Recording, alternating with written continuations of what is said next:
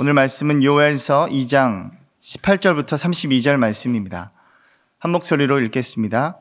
그때 여호와께서 자기의 땅을 극진히 사랑하시어 그의 백성을 불쌍히 여기실 것이라 여호와께서 그들에게 응답하여 이르시기를 내가 너희에게 곡식과 새 포도주와 기름을 주리니 너희가 이로 말미암아 흡족하리라 내가 다시는 너희가 나라들 가운데에서 욕을 당하지 않게 할 것이며 내가 북쪽 군대를 너희에게서 멀리 떠나게 하여 메마르고 적막한 땅으로 쫓아내리니 그 앞에 부대는 동해로 그 뒤에 부대는 서해로 들어갈 것이라. 상한 냄새가 일어나고 악취가 오르리니 이는 큰 일을 행하였음이니라 하시리라. 땅이여 두려워하지 말고 기뻐하며 즐거워할지어다. 여호와께서 큰 일을 행하셨음이로다. 들짐승들아 두려워하지 말지어다. 들의 풀이 싹이 나며 나무가 열매를 맺으며 무화과 나무와 포도나무가 다 힘을 내는도다. 시온의 자녀들아 너희는 너희 하나님 여호와로 말미암아 기뻐하며 즐거워할지어다. 그가 너희를 위하여 비를 내리시되 이른 비를 너희에게 적당하게 주시리니 이른 비와 늦은 비가 예전과 같을 것이라. 마당에는 밀이 가득하고 독에는 새 포도주와 기름이 넘치리로다. 내가 전에 너희에게 보낸 큰 군대 곧 메뚜기와 느치와 황충과 팥중이가 먹은 횟수대로 너희에게 갚아주리니 너희는 먹되 풍족히 먹고 너희에게 놀라운 일을 행하신 너희 하나님 여호와의 이름을 찬송할 것이라. 내 백성이 영원히 수치를 당하지 아니하리로다. 그런즉 내가 이스라엘 가운데에 있어 너희 하나님 여호와가 되고 다른 이가 없는 줄을 너희가 알 것이라. 내 백성이 영원히 수치를 당하지 아니하리로다.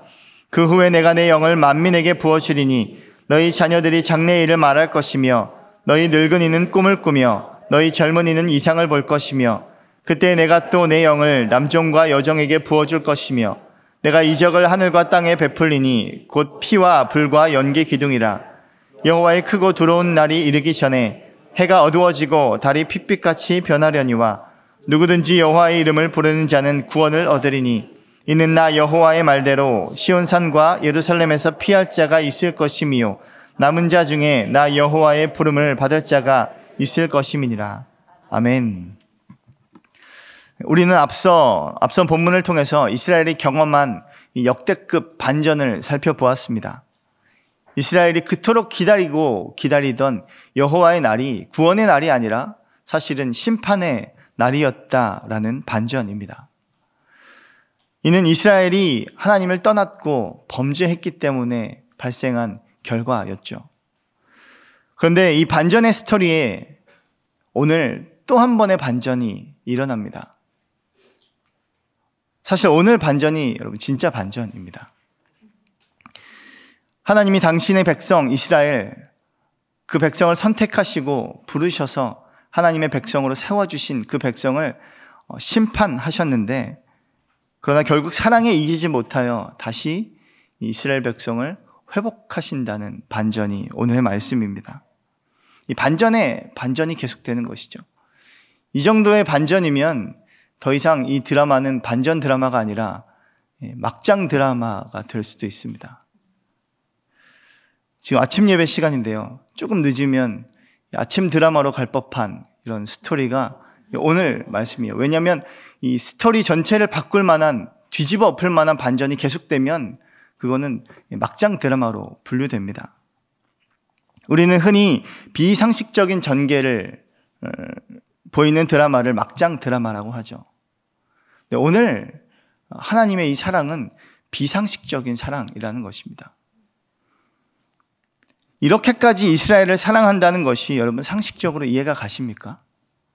그들이 아무런 뭐 사랑받을 자격도 조건도 없고 그렇다고 그렇게 예쁜 백성들도 아니었어요. 그런데 하나님은 그 이스라엘을 너무도 비상식적으로 사랑하셨습니다. 하나님이 저와 여러분을 사랑하신다는 것이 여러분 상식적으로 이해가 가십니까? 물론 뭐 나를 사랑하는 것까지는 이해할 수 있죠. 왜냐하면 나는 사랑받기 위해 태어난 사람이니까요. 네. 근데 문제는 무엇입니까? 죄송합니다. 문제는 그놈도 사랑하신다는 거예요. 더 큰 문제는 그 XX도 하나님이 사랑하신다는 것을 우리는 이해하지 못하는 것입니다. 똑같이 그 XX와 저를 사랑하신다면 그러면 나랑 그 사람이랑 동급인가? 하나님의 사랑이 어쩌면 그거밖에 안 되나? 이렇게 생각할 수도 있다는 것이죠. 요나가 그랬습니다. 선지자 요나는 하나님이 니느웨 백성들을 사랑하시는 것을 그 사랑을 이해하지 못했습니다. 그래서 하나님의 명령을 어기고 도망가죠. 이 니누에라는 나라는 아수르의 수도입니다. 아수르는 우리가 알다시피 나중에 이 북왕국 이스라엘을 멸망시키는 나라입니다. 근데 북왕국의 지금 선지자 요나에게 저 니누에로 가서 저들에게 회개를 선포하라 말하니까 요나는 이해가 되지 않는 거예요. 하나님 왜 이 백성을 사랑하십니까? 왜 이 약한 이방 민족을 구원하려 하십니까?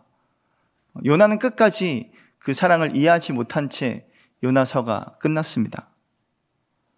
어떻게 그 사랑이 이해가 가겠어요? 오늘 그래서 이스라엘을 이렇게 극진히 사랑하신 하나님의 사랑은 어쩌면 막장 드라마와 같습니다. 얼마나 사랑하셨는지 아십니까? 얼마나 사랑하셨냐면 하나님이 세상을 이처럼 사랑하사 독생자를 주실 정도로 사랑하셨다는 거예요. 하나님이 이스라엘의 적군이 된다는 반전보다 더 큰 반전은 하나님이 죄인이 되셨다는 반전입니다. 아무 죄 없으신 예수님께서 모든 죄를 짊어지고 죄인을 위해 십자가에서 죽으셨다라는 그 반전이 가장 커다란 반전이라는 것이죠. 그래서 이 팀 켈러라는 목사님은 이 하나님의 막장 사랑, 막장과 같은 이 하나님의 사랑을 탕부 하나님이라고 표현했습니다. 프라디걸 갓. 그렇게 낭비하고 쏟아 부어주시는 하나님의 사랑이죠. 정말 사랑받을 만한 가치가 없는 존재에게 하나님이 생명을 부어주시는, 아니, 모든 것을 부어주셔서 사랑하는 그 사랑을 이렇게 표현한 겁니다. 쏟아 붓는 사랑인 것이죠. 여러분, 이해할 수 없는 이 사랑 때문에 이스라엘이 살았고요. 이해할 수 없는 이 사랑 때문에 우리가 살았음을 믿습니다. 이 사랑의 내용들이 오늘 이제 이 사랑의 반전이 오늘 말씀에 계속 등장하는데 18절부터 20절 함께 읽겠습니다.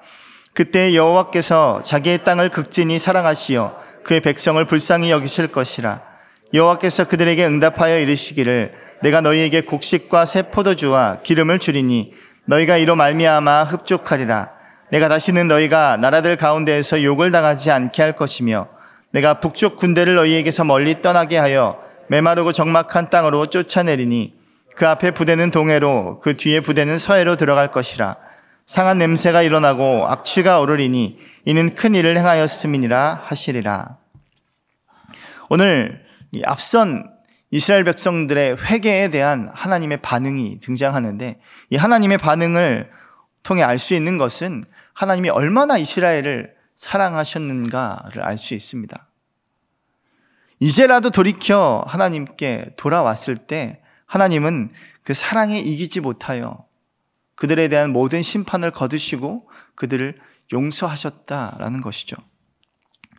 아마 하나님이 힘, 심판의 회초리로 그들을 때리실 때도 아마 눈물로 울며 그들을 때리셨을 것입니다. 안타까워하는 마음으로. 눈에 넣어도 아프지 않을 만한 이스라엘을 사랑하시는 이 하나님의 사랑이 여러분 느껴지십니까? 그토록 이스라엘을 사랑하셨다는 것입니다. 그래서 나팔을 불고 성회로 모여서 마음을 찢고 돌이켜서 회개하는 이스라엘의 그 기도에 하나님은 이제 응답하시는 것을 보게 됩니다. 우리가 앞서 말씀 이 14절 말씀에 이렇게 기록하죠. 혹시 하나님 여호와께서 소재와 전제를 드리게 하지 아니하실는지 누가 알겠느냐? 그들이 이렇게 말을 했는데 하나님은 이 기도에 응답하셔서 곡식과 새 포도주와 기름을 줄 것이다. 그렇게 오늘 약속하고 있습니다. 즉 하나님과의 관계가 회복되는 이 소재와 전제가 다시 드려질 것을 하나님께서 말씀하신 것이죠. 하나님이 선포하신 내용입니다. 그리고 메뚜기 때와 같은 이 북쪽 군대를 다 쫓아낼 것이다. 그렇게 말씀합니다. 이는 큰 일을 행하였음이니라. 하나님이 큰 일을 행하셨다라는 이 표현은 어, 출애굽 사건, 즉 하나님이 이스라엘을 구원하시는 그 사건을 말씀하실 때 쓰였던 말입니다. 즉 하나님께서 이스라엘을 어, 구원하시겠다는 선포입니다. 여기서 우리가 주목해야 할 것은 이제 이스라엘이 당면한 모든 그런 문제가 해결되는 회복되는 장면이죠. 그러나 문제 해결에 우리가 관심을 두는 것이 아니라 관계 해결에 주목해야 한다는 것입니다. 우리는 문제 해결에 초점을 맞출 때가 많습니다. 하나님, 이것만 좀 해결해 주세요. 이것만 해결해 주시면, 이것만 좀 도와주시면 내가 그렇게 하나님을 잘 섬기겠습니다. 그래서 그 문제가 어떻게 해결되는지에 그것에만 우리는 집중합니다. 마치 하나님을 어, 의뢰인과 변호인의 관계, 의뢰인과 뭐 해결사 정도의 관계로 우리는 생각한다는 것이죠. 그러나 하나님의 관심은 문제보다 관계에 있습니다. 그래서 그 관계를 위해서 어쩌면 하나님 우리에게 문제를 허락하실 때도 있다는 것입니다. 하나님과 여러분의 관계는 어떠한 관계입니까? 아버지입니까? 아니면 그냥 유능한 변호인 정도, 유능한 뭐 해결사 정도로 하나님을 생각하고 있지는 않습니까? 하나님의 극진한 사랑은 아버지가 아니면 이해될 수 없는 사랑입니다. 아버지가 아니면 이 사랑의 내용은 해석될 수 없는 사랑이에요. 내 자식이 너무 예쁘기 때문에 우리가 볼 때는 못생긴 아기도 있어요. 네. 가끔 이렇게 아기를 아, 아 예쁘다라고 하려고 본, 본 순간 아 아기다라고 고백하는 아기도 있단 말이죠. 근데 아버지는 부모는 그 아기를 너무 사랑하고 사랑스러워 한다는 것입니다. 그게 하나님 아버지의 사랑이죠. 이 사랑을 경험하는 저와 여러분 되시기를 축복합니다. 21절부터 24절 또 읽겠습니다. 땅이여 두려워하지 말고 기뻐하며 즐거워할지어다. 여호와께서 큰 일을 행하셨음이로다. 들짐승들아 두려워하지 말지어다. 들의 풀이 싹이 나며 나무가 열매를 맺으며 무화과 나무와 포도나무가 다 힘을 내는도다. 시온의 자녀들아 너희는 너희 하나님 여호와로 말미암아 기뻐하며 즐거워할지어다. 그가 너희를 위하여 비를 내리시되 이른 비를 너희에게 적당하게 주시리니 이른 비와 늦은 비가 예전과 같을 것이라. 마당에는 밀이 가득하고 독에는 새 포도주와 기름이 넘치리로다. 우리 어제 말씀에서는 이스라엘을 쳐들어오는 적군을 상세하게 묘사했습니다. 마치 그들이 주인공인 것처럼 그렇게 묘사했는데 그 시점이 그 관점이 다시 바뀌었어요. 이스라엘의 모습을 다시 한번 음, 묘사하고 있습니다. 하나님이 그들을 긍휼히 여기실 뿐 아니라 그들의 그런 기도에 계속해서 응답하심 그리고 응답하심에 의해서 오늘 말씀은 회복하심을 어, 설명하고 있습니다. 땅과 또 들짐승들과 시온의 자녀들에게 선포되는 이 회복의 메시지는 이전의 참혹함을 찾아볼 수 없는 완전한 회복을 의미하고 있습니다. 우리가 1장 말씀에서 메뚜기 재앙이 들이닥쳤을 때 그들의 땅과 또 그들의 들짐승들과 하나님의 백성들의 모습이 그 당시 이렇게 표현되어 있습니다. 땅은 황무하고 말랐고 또 들짐승은 울부짖고 헐떡였으며 시온의 자녀들 즉 하나님의 백성들은 질리고 낯빛이 하얘졌도다 하얘졌도다 그렇게 표현하고 있습니다.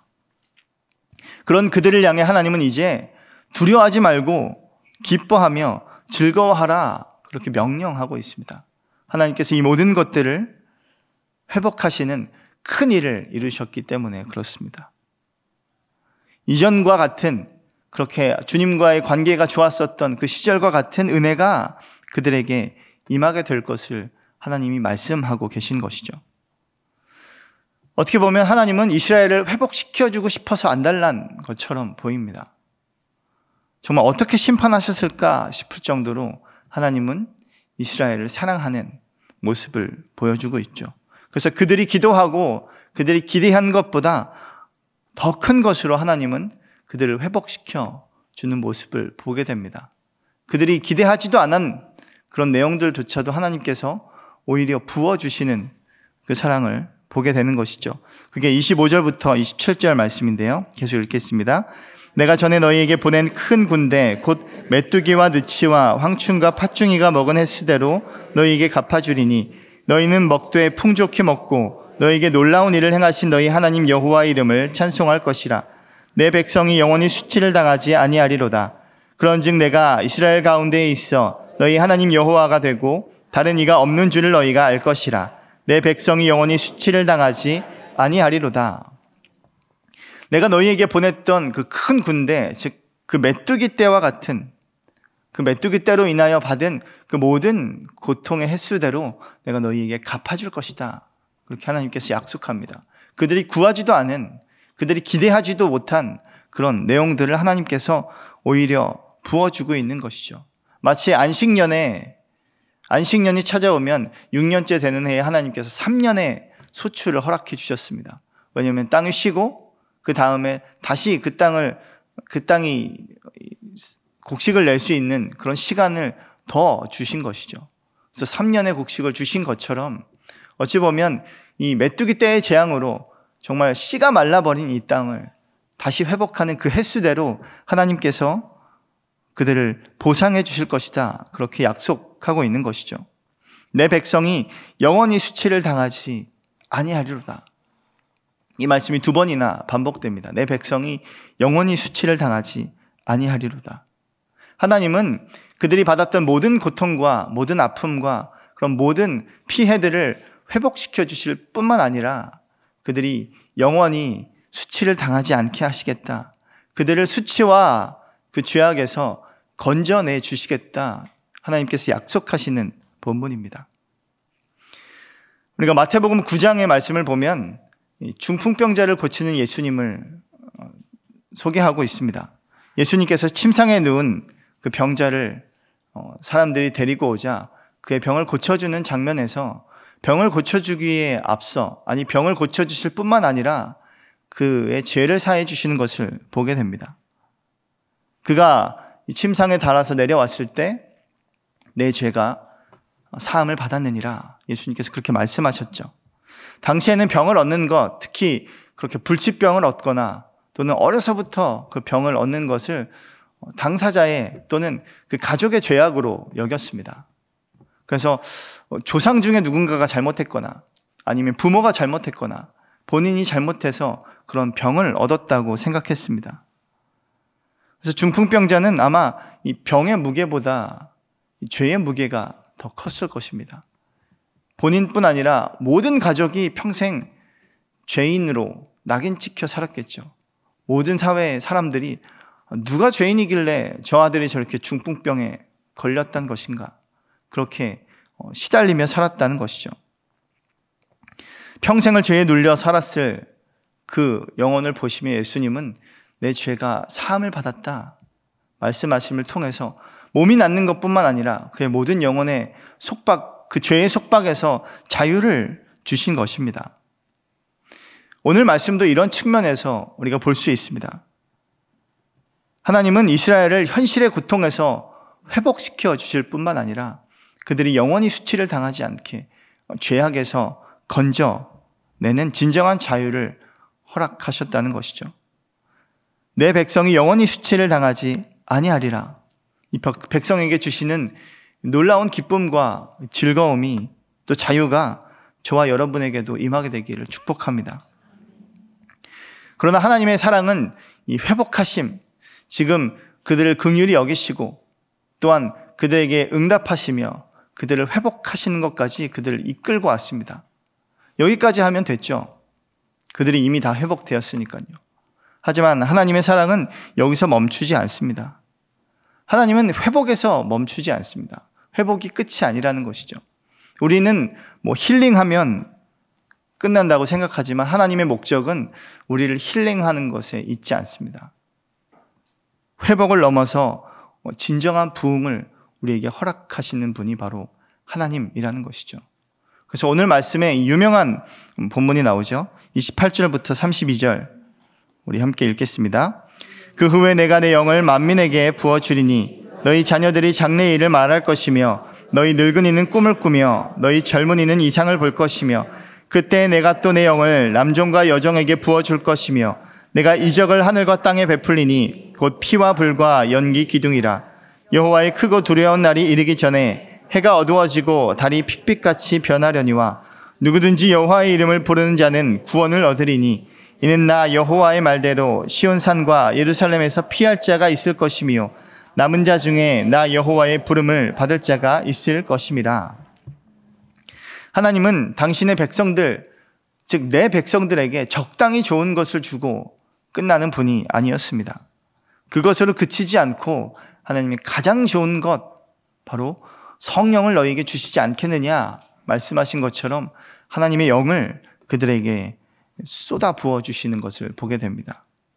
내가 내 영을 만민에게 부어 줄 것이며 남종과 여종에게도 부어 줄 것이다. 이것은 이방인을 포함한 모든 민족, 즉 모든 육체에게 하나님께서 그 영을 부어 주실 것을 약속하는 말씀입니다. 우리가 알다시피 구약 성경을 보면 하나님의 영을 받는 사람, 하나님의 영을 부음 받는 사람은 정해져 있습니다. 기름 부음을 받는다고 하죠. 그래서 왕과 또 제사장과 선지자 딱 이 세 부류만 하나님의 영을 부음 받았습니다. 즉 기름 부음을 받은 것이죠. 이들은 하나님께서 직접 택하시고 부르시고 또 세우신 사람들입니다. 그런데 이런 특별한 능력, 특별한 은혜가 이런 특별한 사람들만이 아니라 너희 모두에게 만민에게 내가 부어줄 것이다. 이렇게 약속하신 것이죠. 오늘 이 약속은 앞서 일찍이 모세가 소망했고 그 소망을 품었던 이 약속이기도 합니다. 민수기 11장을 보면 이 모세가 70인의 장로를 진중으로 불러 모읍니다. 하나님의 영광이 임했어요. 진중으로 불러 모으자 그 70명이 예언을 하기 시작합니다. 그 70명에게 하나님의 영이 임했죠. 그런데 진중에 모이지 않은 두 명이 있었어요. 엘닷과 메닷이라는 이 두 사람은 이 모이지 않고 진영 가운데 있었는데 그들도 동일하게 하나님의 영을 받았습니다. 그래서 어, 그 진중에서 진영에서 막 예언을 하기 시작했죠. 이 소식을 들은 여호수아가 모세에게 달려와서 저들의 예언을 막아주십시오라는 요청을 하자 모세가 이렇게 대답합니다. 민수기 11장 29절 말씀 함께 읽겠습니다. 모세가 그에게 이르되 내가 나를 두고 시기하느냐 여호와께서 그의 영을 그의 모든 백성에게 주사 다 선지자가 되게 하시기를 원하노라. 그 영을 모든 백성에게 주사 다 선지자가 되게 하시기를 원한다. 이 특별한 계층만이 아니라 모든 사람이 선지자가 될 것을 모세는 소망했습니다. 이 모세가 품었던 이 소망은 오늘 요엘 선지자를 통해서 다시 한번 선포되고 있는 것이죠. 내가 만민에게 영을 부어줄 것이다. 그리고 이 선포된 이 말씀은 여러분 나중에 오순절날 제자들이 모인 가운데 이 말씀이 성취되었습니다. 그게 사도행전 2장 말씀이죠. 2장 1절부터 4절 말씀 한번 읽겠습니다.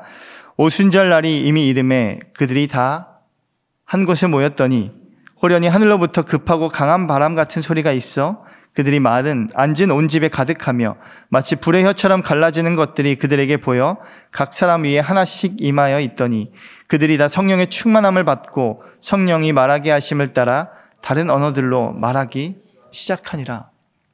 이 오순절날 성령의 강림을 통해서 모든 민족에게 부어주시는 하나님의 영이 임하는 것이 성취되었습니다.